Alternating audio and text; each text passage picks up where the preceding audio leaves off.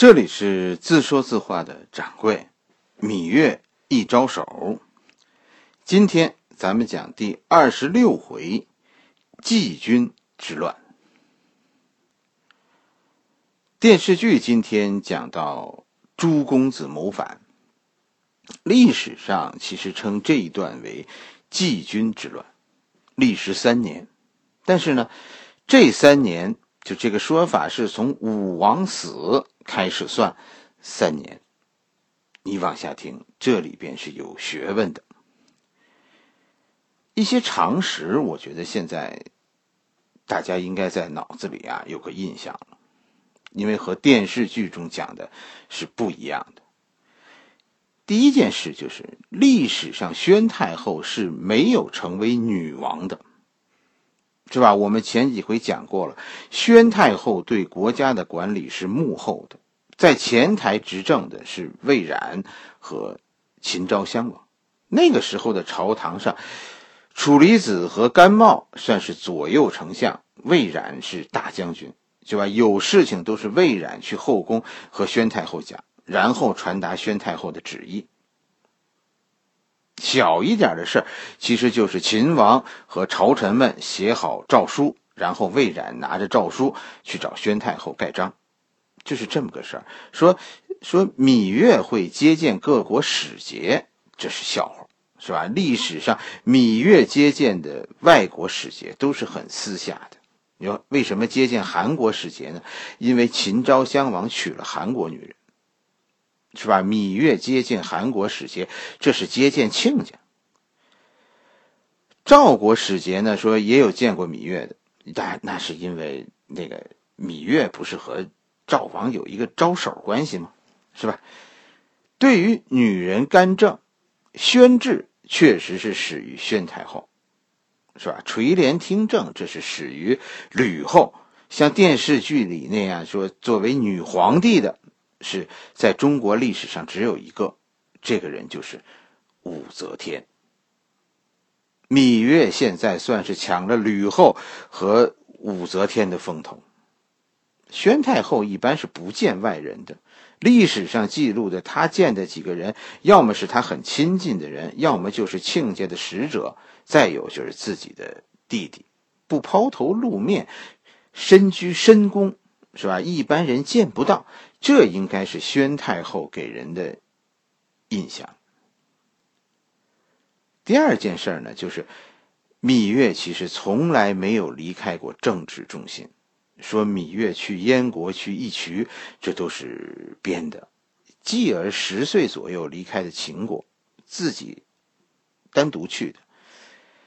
后来回来继位的时候是在十八岁到二十岁之间，因为秦国的历法和我们现在不同，所以我们算不准他的确切年龄。但是说大于十八岁，这应该是可以确定的。就芈月他们母子在历史上不是一对和睦的母子，继而其实不算是在母亲身边长大的，所以他和芈月呀不亲。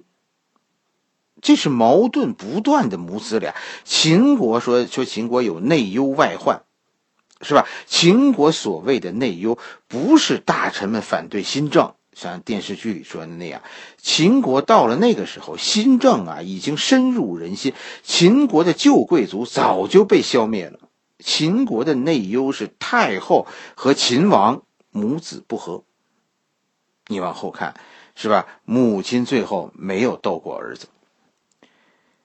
第三条就是说，我们说历史上我们看到的芈月的性格，芈月不是一个对权力很轻视的人。恰恰相反，芈月呀是一个追逐权力的人。历史上，芈月和秦惠文王、吕后和汉高祖、武则天和唐高宗，其实这都是夫妻店。芈月、吕后、武则天都是在丈夫活着的时候就分享权力的，丈夫死后，他们接班是很自然的。芈月并没有抢谁的权利，芈月只是说拿着自己的权利啊，不撒手，控制欲超强。芈月就是这样一种性格的人。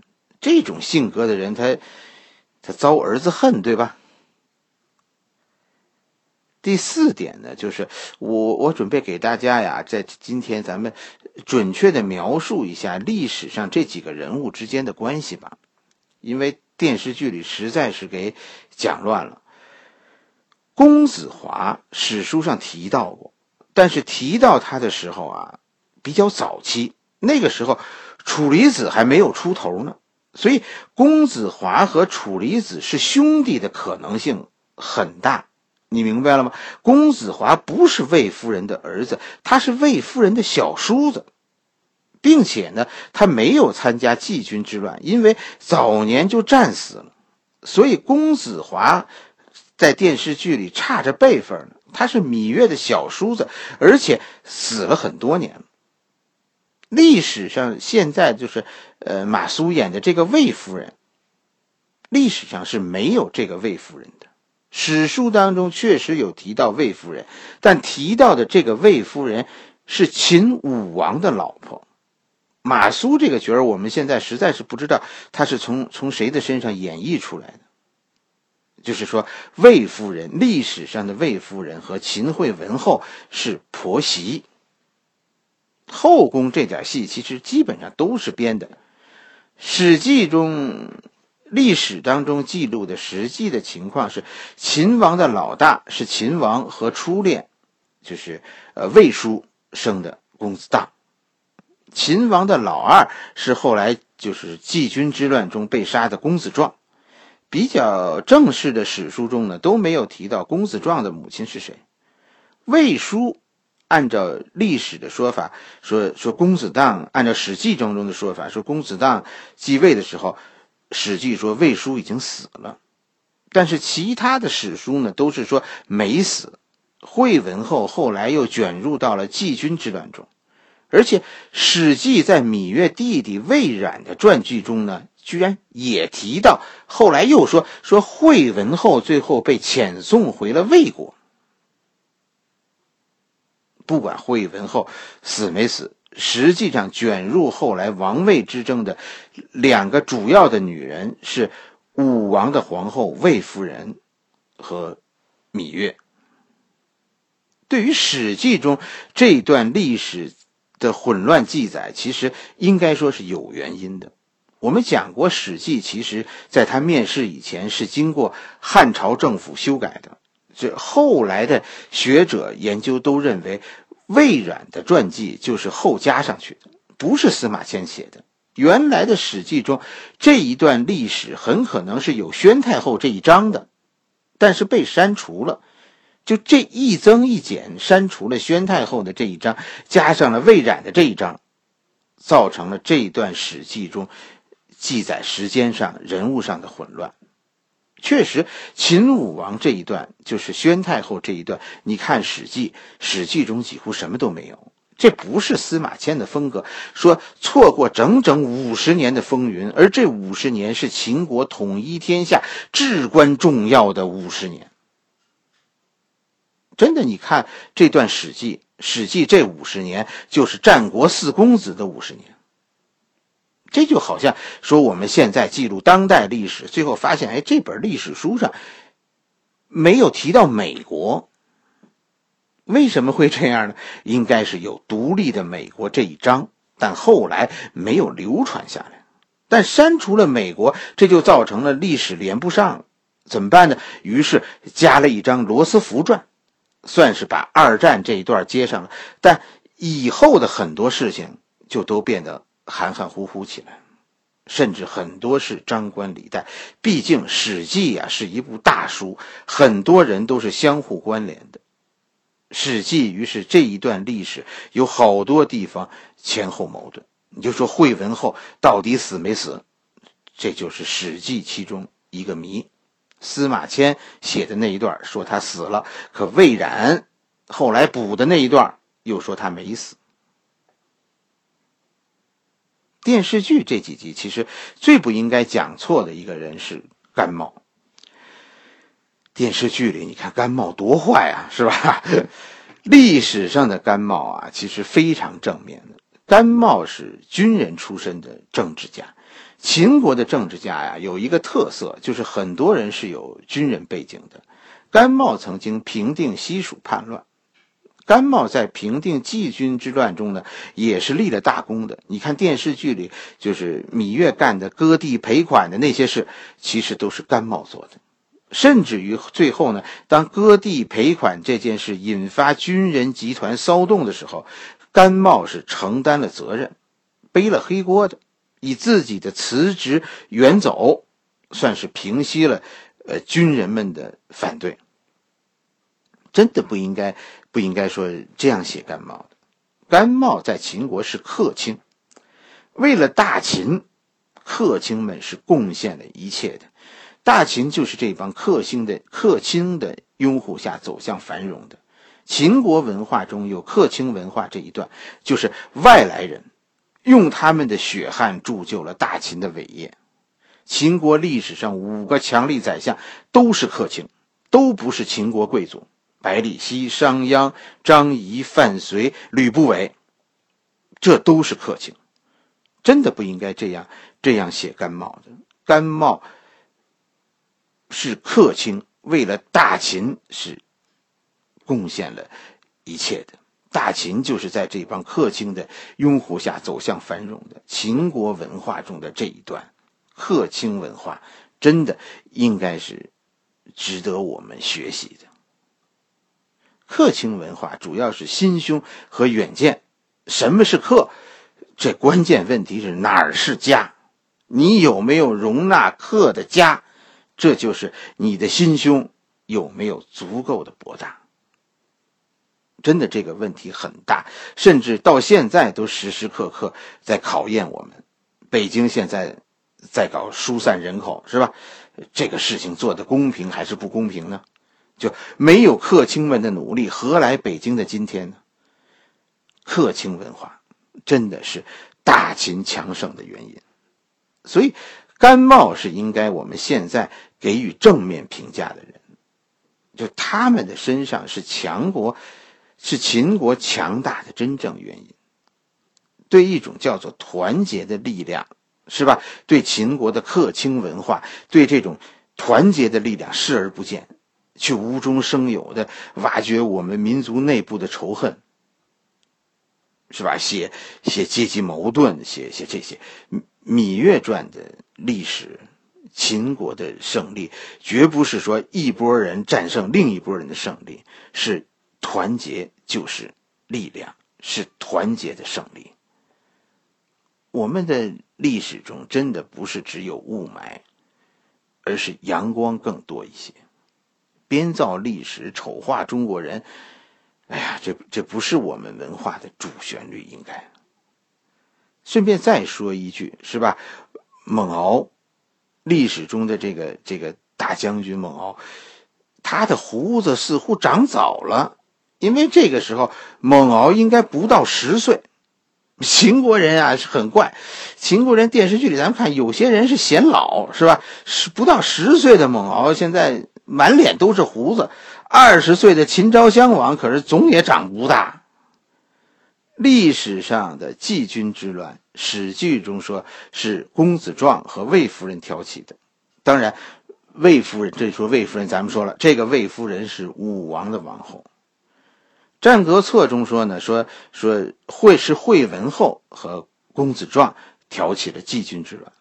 我们说过了，华儿不是继儿的哥哥，是华是继儿的叔叔，而且是死了二十多年、小三十年的叔叔。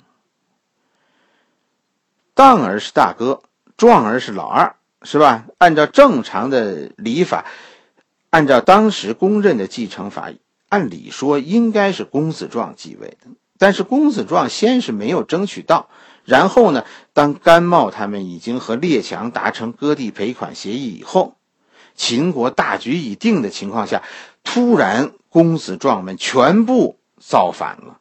你听好，是全部。最后被魏冉一锅端。最终，所有秦惠文王的公子，除了芈月生的这三个，全都被杀了。我常想，这个这个老赵家这帮人得多笨，才会在这种情况下造反呢？而且后来总说说这场战争打得非常艰苦，打了三年多。可是你仔细一算，这三年啊，居然是从武王死算起的。所谓的三年，其实打了一年都不到。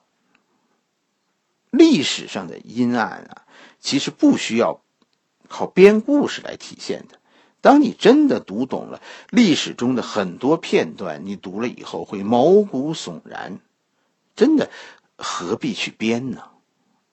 我们的身边真的已经有太多的罪恶，我已经觉得太多了。所以，当看到有人还要编，是吧？要用编造中国人的丑陋来取悦观众，来满足观众猎奇的心理的时候，我真的觉得这是一种比手撕鬼子更糟糕的事情。就是问你一句话：这个片子要是让外国人看到，会怎么看咱们中国人？我听说《芈月传》现在正嚷嚷着要走向全世界呢，千万别去啊！别给我们中国人丢人吧。我可能真的这几集算是 入戏了，对吧？因为我的故事我自己也觉得越讲越激动，真的是担心。就有时候人老了，据说总是说人老了就会杞人忧天。真的，有时候我很迷惑。这是一个，我们现在是一个炫耀无知的年代吗？怎么有人会庇护说无知横行呢？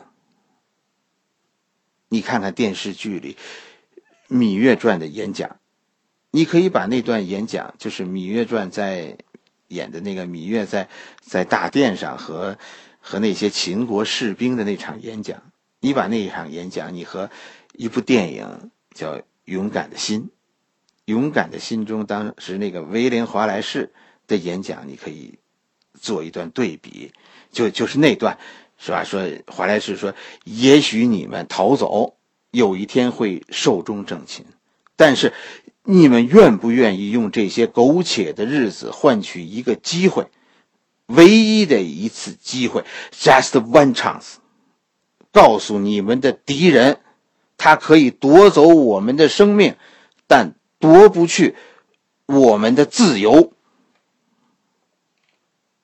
真的，这才是顶级的，是吧？传销式的演讲，瞬间给你洗脑的那种。不说了，上岁数了，所以太激动了，太激动，晚上睡不着了，是吧？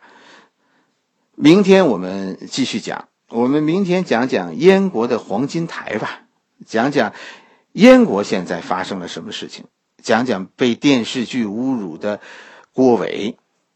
为下一集，为再下一集，咱们讲燕国的黄金时代做个铺垫，是吧？这明天的一回我们讲燕国，讲讲郭伟；再下一回我们讲苏秦，咱们讲讲五国伐齐。